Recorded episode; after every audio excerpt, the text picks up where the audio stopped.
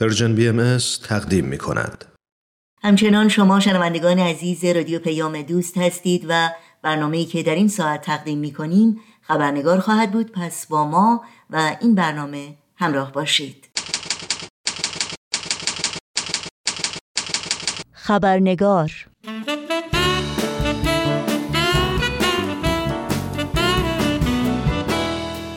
دوستان و دوستداران عزیز خبرنگار، بسیار خوش آمدید. نوشین آگاهی هستم و خبرنگار این چهارشنبه رو تقدیم شما می کنم. بخش گزارش ویژه خبرنگار امروز گفتگویی است با خانم مریم صفاجو، نقاش جوان ایرانی، اما قبل از اون نگاهی داریم به چند سرخط کوتاه خبری در پاره‌ای از رسانه‌های این سو و آن سو و فراسوی ایران زمین.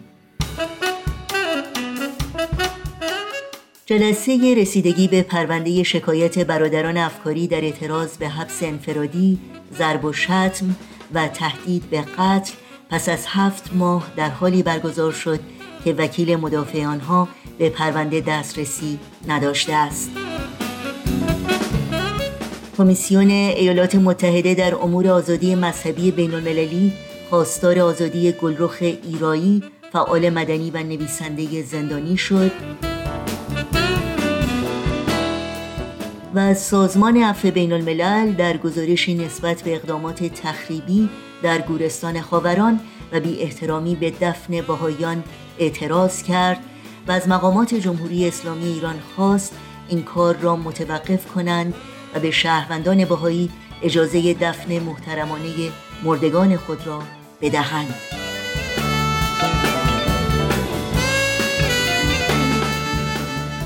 و اینها از جمله سرخطهای خبری برخی از رسانه‌ها در روزهای اخیر بودند.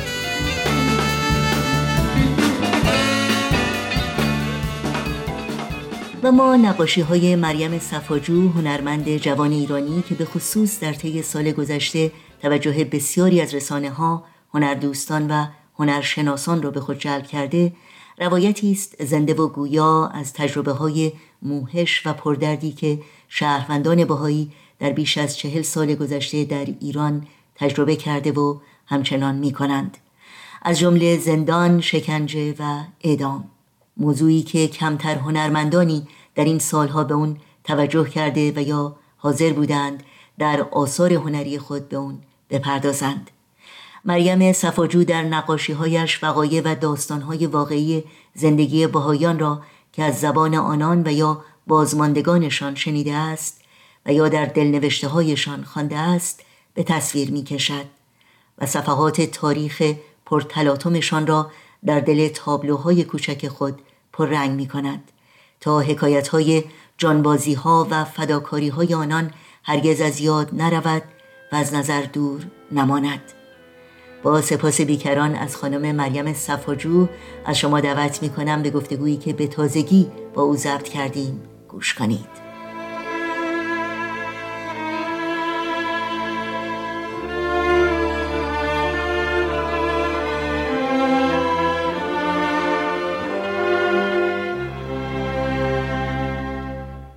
خانم مریم صفاجو به برنامه خبرنگار خوش آمدین. ممنونم که دعوت من رو پذیرفتید و در این برنامه با ما هستید. خیلی ممنون، خیلی خوشحال هستم که منو به برنامه‌تون دعوت کردید. ممنونم. خانم صفاجو، اولین پرسش من این هست که عشق به نقاشی در شما کی آغاز شد و چطور پرورش پیدا کرد و کی به این باور رسیدید که می‌خواید نقاشی رو به صورت حرفه‌ای دنبال بکنید؟ بله، من از زمانی که خیلی کوچیک بودم، از زمانی که تونستم مداد دست بگیرم، مادر و پدرم متوجه علاقه و استعدادم به نقاشی شده بودن و من همیشه دوست داشتم که نقاشی بکشم. خیلی هم آرزو داشتم که به صورت حرفه‌ای نقاشی کنم و کلاً این شغلم باشه. خیلی ممنون. خب خانواده، به خصوص پدر و مادر، چه نقشی در علاقه شما به نقاشی داشتن و تا چه حد در این راه مؤثر و مشوق شما بودن؟ چون مادر و پدرم متوجه شده بودن من استعداد به نقاشی داشتم، از بچگی منو به کلاس نقاشی فرستادن. البته اون موقع کلاس‌های نقاشی به این صورتی که الان هست نبود ولی ما یه استادی بود مثلا خونش خیلی از ما دور بود و من اون موقع 6 سالم بود که با مادرم با اتوبوس میرفتیم اونجا و مادرم هم مجبور بود بیاد و برادرم هم که 4 سالش بود با خودش می آورد. همه با هم میرفتیم اونجا و من حدود نیم ساعت کلاس داشتم و مامانم و برادرم می نشستن تا من کلاسم تموم بشه و برگردیم با هم خونه. به خاطر همین معلومه که خانواده من یه بهایی میدادن که من یه نقاشی رو یاد بگیرم و این نقاشی کردن رو دنبال کنم. مثلا یه پستایی بود در مورد نقاشی که هر دفعه یه نامه‌ای می اومد دم خونمون و توی این نامه یه روش و تکنیک نقاشی رو یاد میداد و ما خیلی کوچیک بودیم، من و برادرم. اون موقع یه هزینه‌ای هم داشت که باید اینو پست می‌کردیم و دوباره این نامه‌ها رو دریافت کنیم. مثلا میگفتش که نقاشی با مسواک، بعد ما یه موضوع رو انتخاب میکردیم و از اون تکنیک که همون نقاشی با مسواکه مثلا استفاده میکردیم و بعد با پست اینو میفرستادیم. بعدش دوباره اون هنرمند، اون نقاش به ما میگفتش و توضیح میداد و دوباره یه تکنیک جدید بهمون یاد میداد. خب همونطوری که میدونید نقاشی یکی از هنرهایی که میتونیم بگیم کودکان از زمانی که با قلم و کاغذ آشنا میشن اون رو شروع میکنن.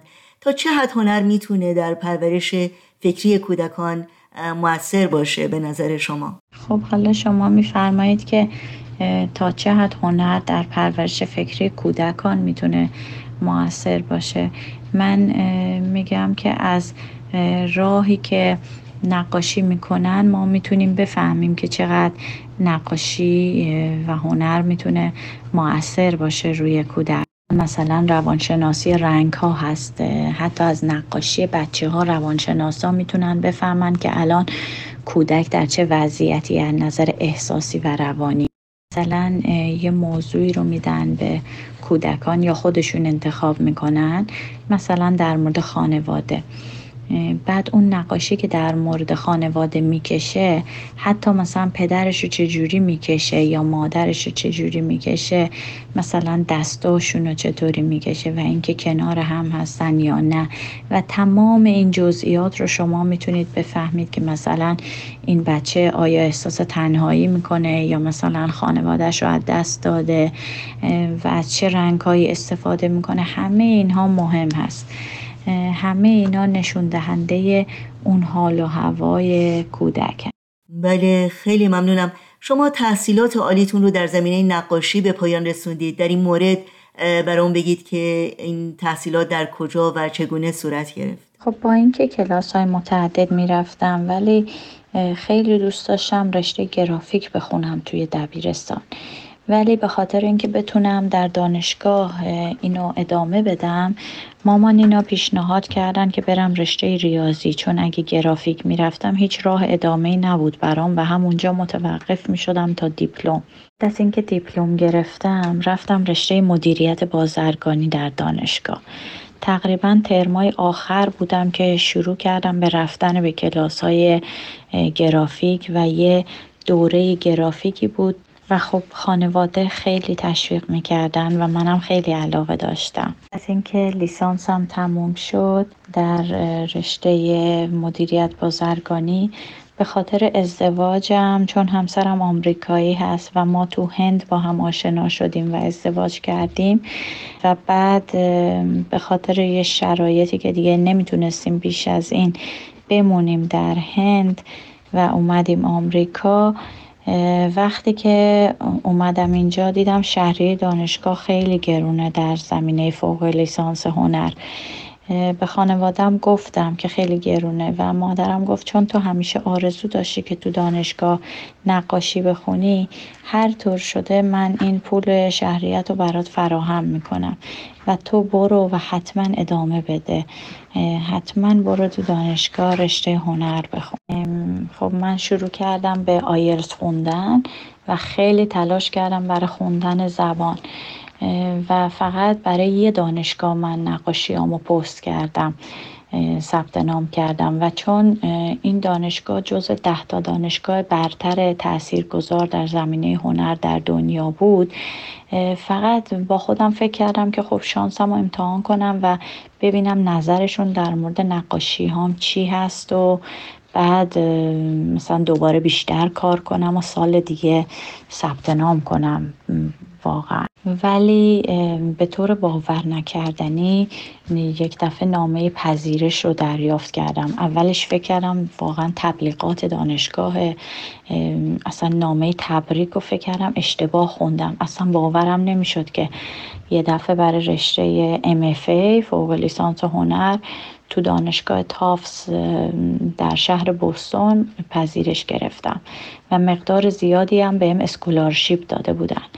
اصلا خیلی برام باور نکردنی بود، یعنی چندین بار این نامه رو میخوندم که متوجه بشم واقعا اشتباه نخوندم.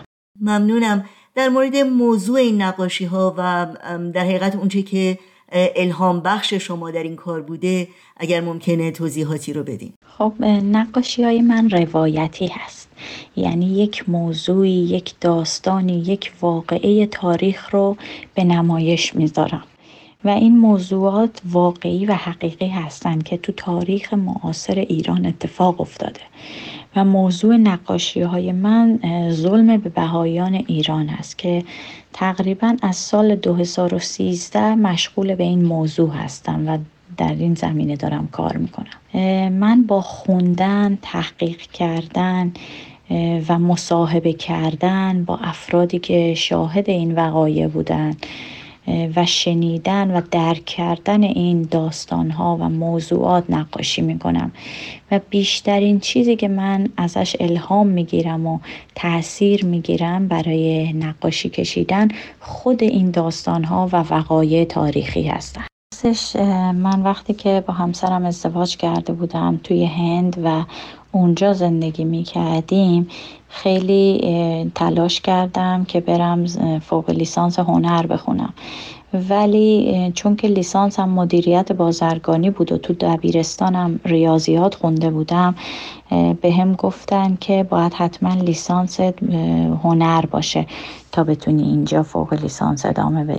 ولی یه دانشگاهی بود خیلی از کارام خوشش اومده بود، گفت من هی حالا صحبت میکنم با رئیسش و میخواستن یه جوری تلاش کنن که حالا من وارد دانشگاه بشم، ولی خب من لیسانس هنر نداشتم دیگه.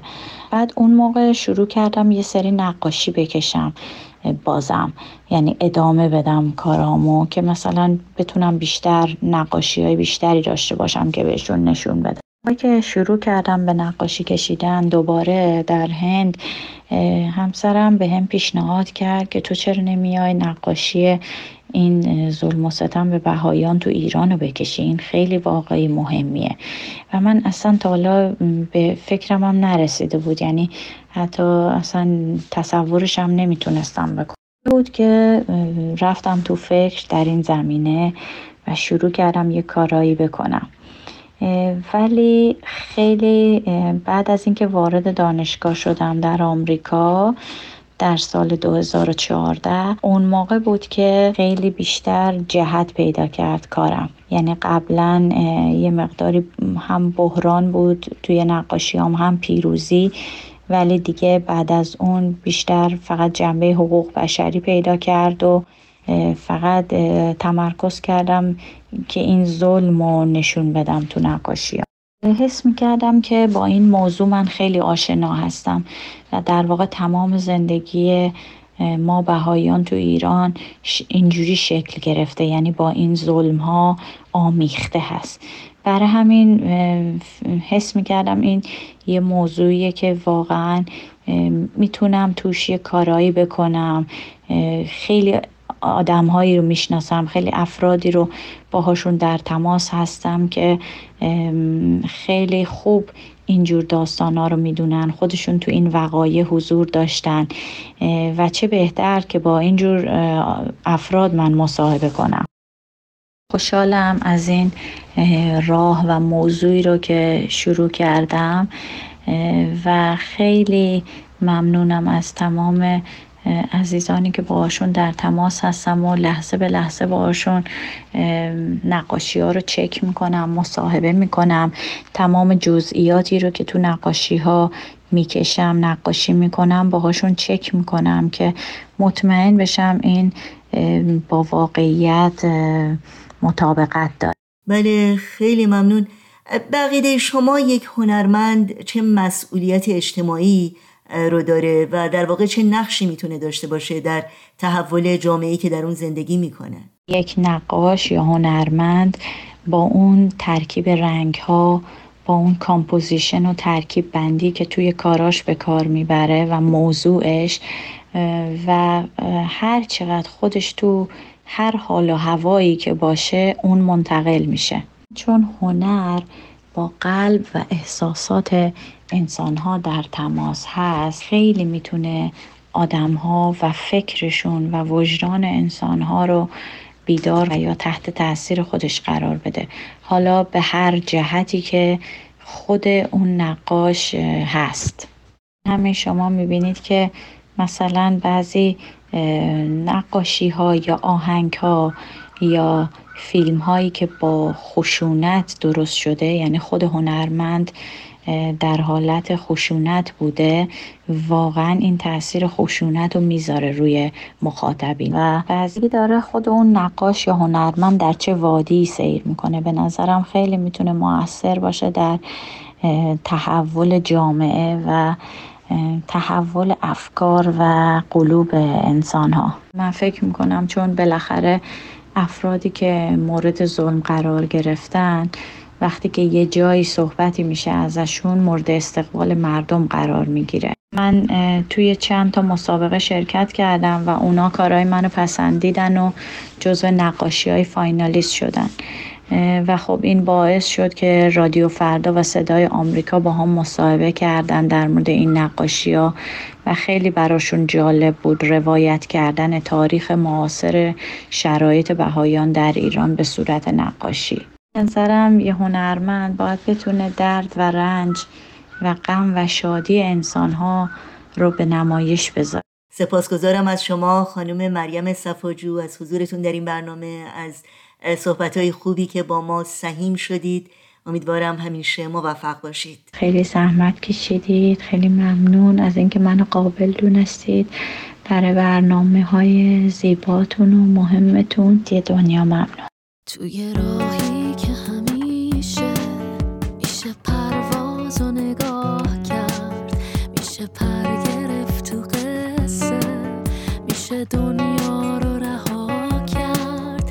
راهی رو به همه خوبی، به ستاره های روشن، به ترانه های دریا، واسه نقشی از تو با من.